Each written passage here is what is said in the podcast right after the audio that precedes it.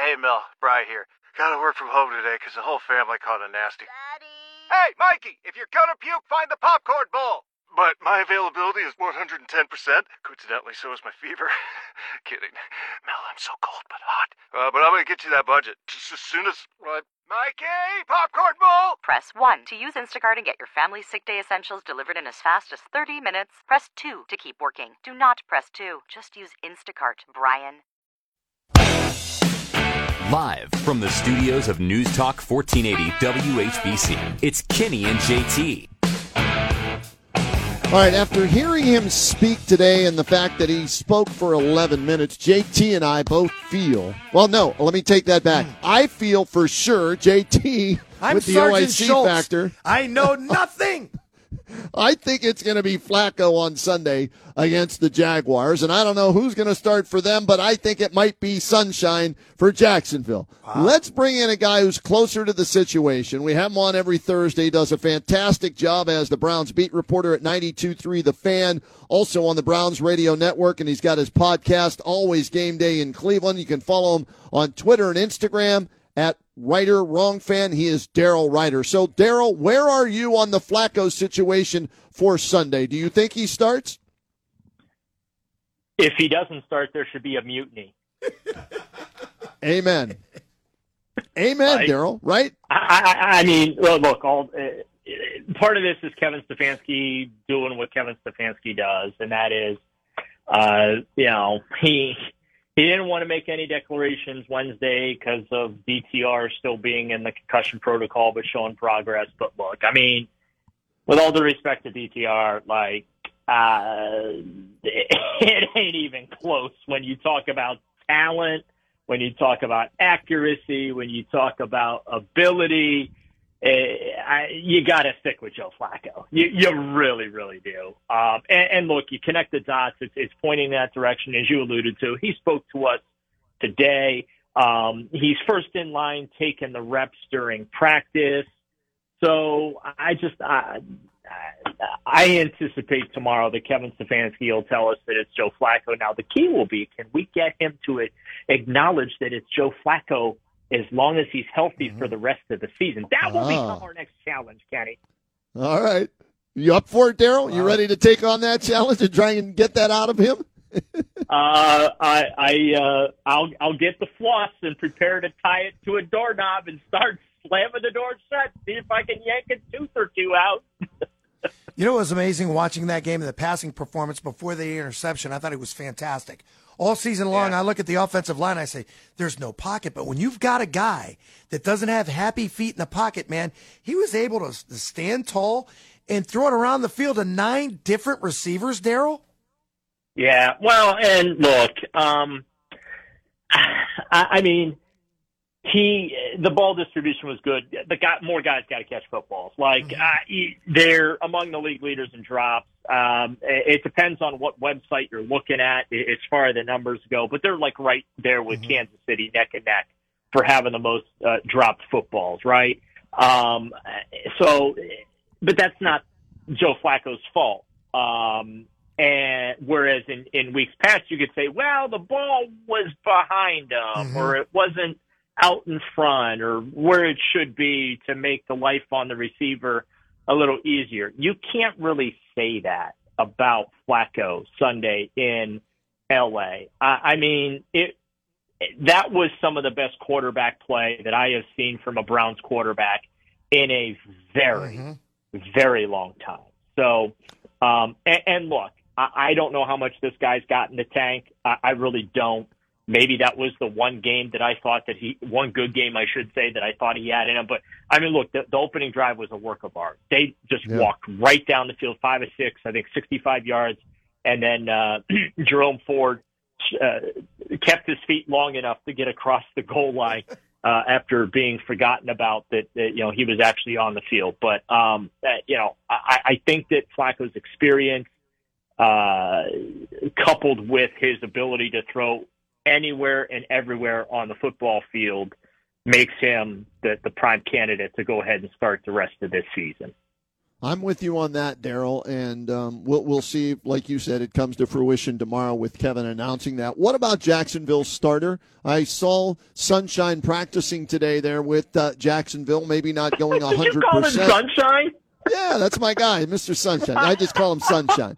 So Sunshine was out there slinging the ball around. Are you expecting Sunshine, uh, uh, Mr. Lawrence, to start on Sunday against the Browns in Cleveland? I'm leaning that direction.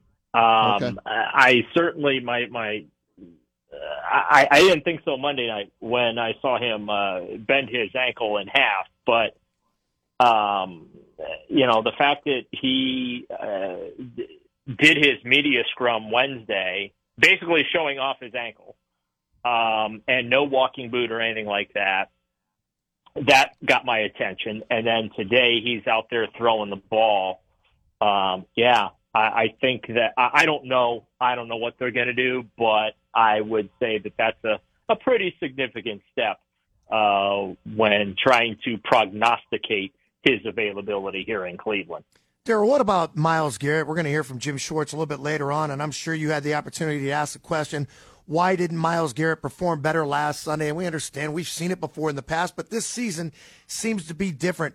What are your concerns, if any, with this defense right now? Is it just the fact that we can't get Denzel Ward healthy ever? Well, Denzel is uh, getting healthy, and he uh, is looking like he's going to play Sunday. So some good news there. Um, here's the thing with Myles: like this is the time of year where he drops off uh, for one reason or another. Uh, whether it's injuries taking their toll, whether it's just the wear and tear of the season and getting worn out. Um, but uh, you know, they it wasn't just Myles Garrett Sunday. This was the first time this season the Browns did not register a sack in a game. They got shut out. And uh, Jim Schwartz kind of lamented that today when we visited with him. But he, he said this isn't just about Myles; it's about the seven other guys that they rotate on that defensive front. And uh, he said on multiple occasions that they uh, organizationally have invested a lot in that group up front, and they should be able to create a pass rush with those four players uh, that they line up. Sunday in LA, they just they they generated nothing, Myles Garrett included. Um, he certainly credited the Rams and, and Matthew Stafford uh, for getting the ball out of his hands quickly before the rush could get there. But his anticipation is that they're going to be able to continue to get back after the quarterback. But look, they've had one sack in the last two weeks combined. Um, and they, uh, this is the third game with, uh, zero or one sacks in it. They had one sack, uh, at Denver. They had one sack against the Seattle Seahawks. Every other game has featured multiple sacks. So, uh, I think this is a bit of an abnormality for them. Uh, it is something that, you know, Schwartz is emphasizing. Uh, but what concerned him the most, because he did say, you know, we get caught up in the, in the, in looking at sack numbers.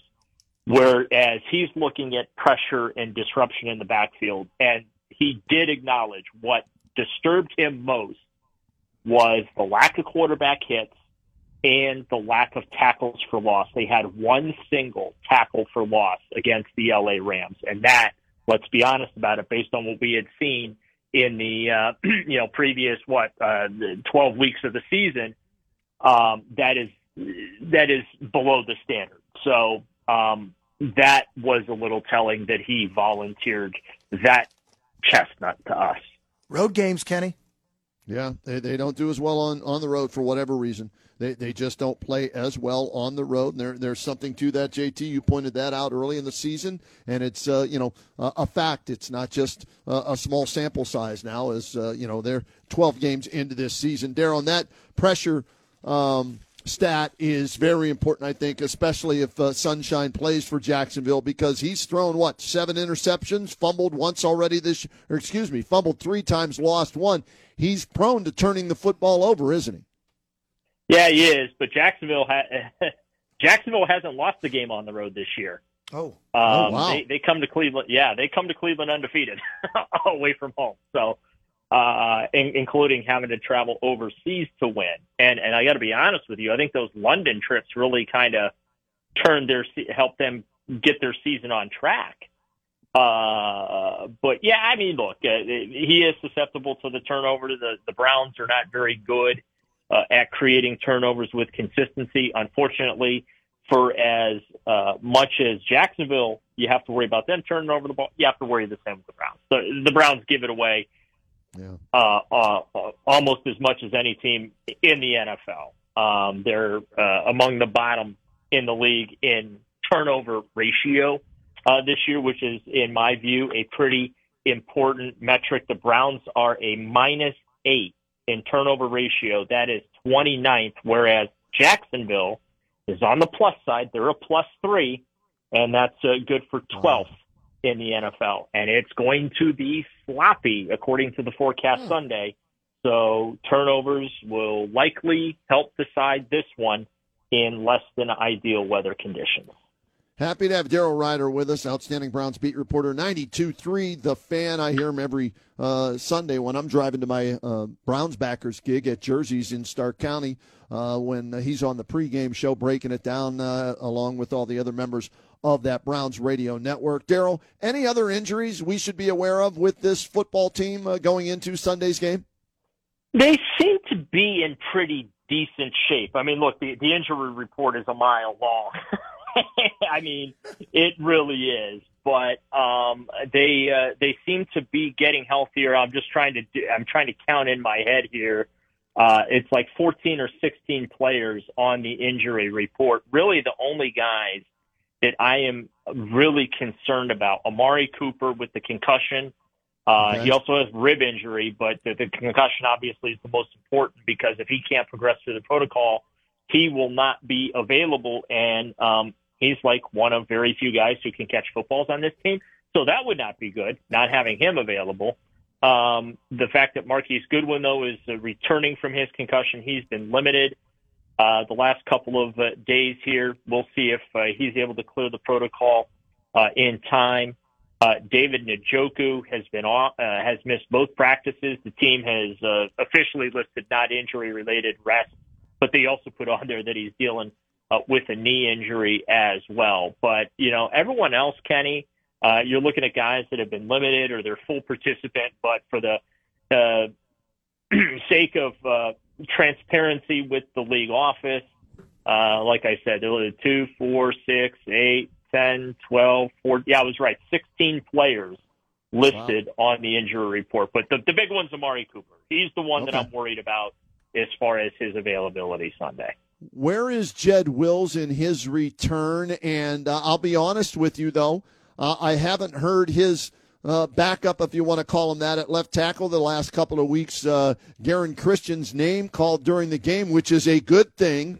Uh, so I think he's done a, a halfway decent job uh, playing left tackle. But where is Jed Wills?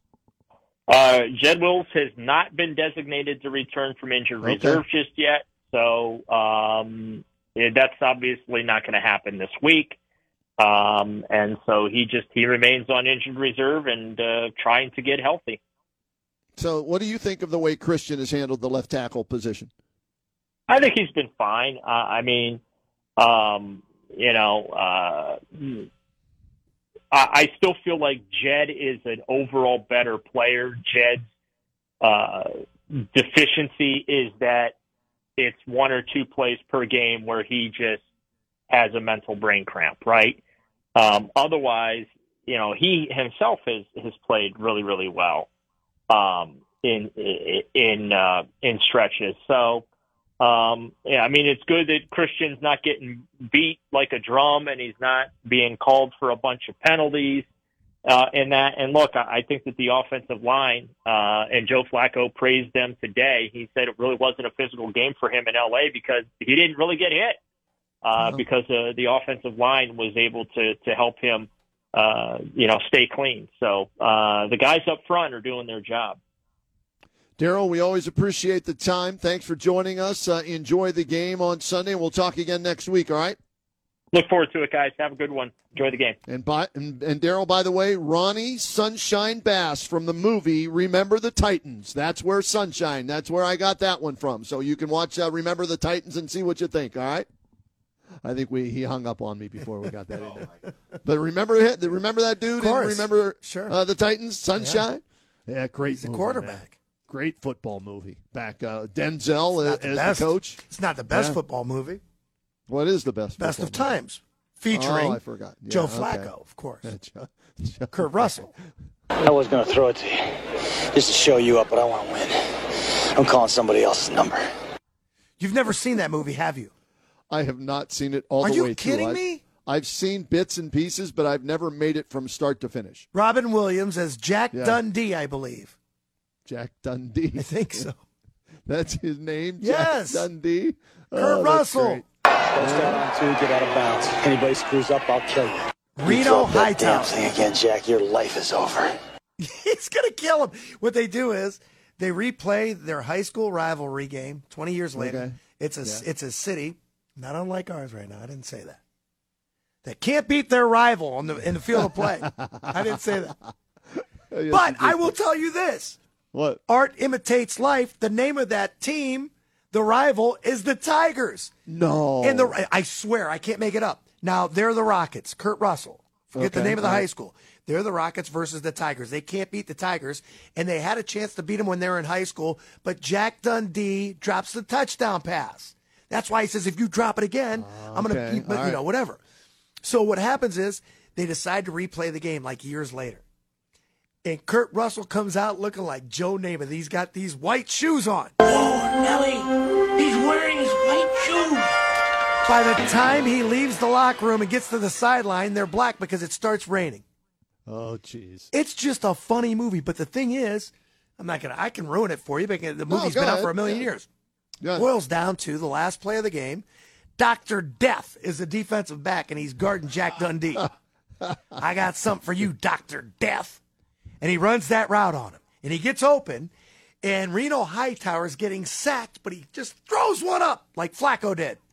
But instead of getting intercepted, Yeah. Jack Dundee taps it up in the air and he taps it again and he, he leaves Dr. Death in the dust, or in this case, the mud. He catches the ball, it goes behind his back, he grabs it, he goes in for the winning touchdown, and they win the game.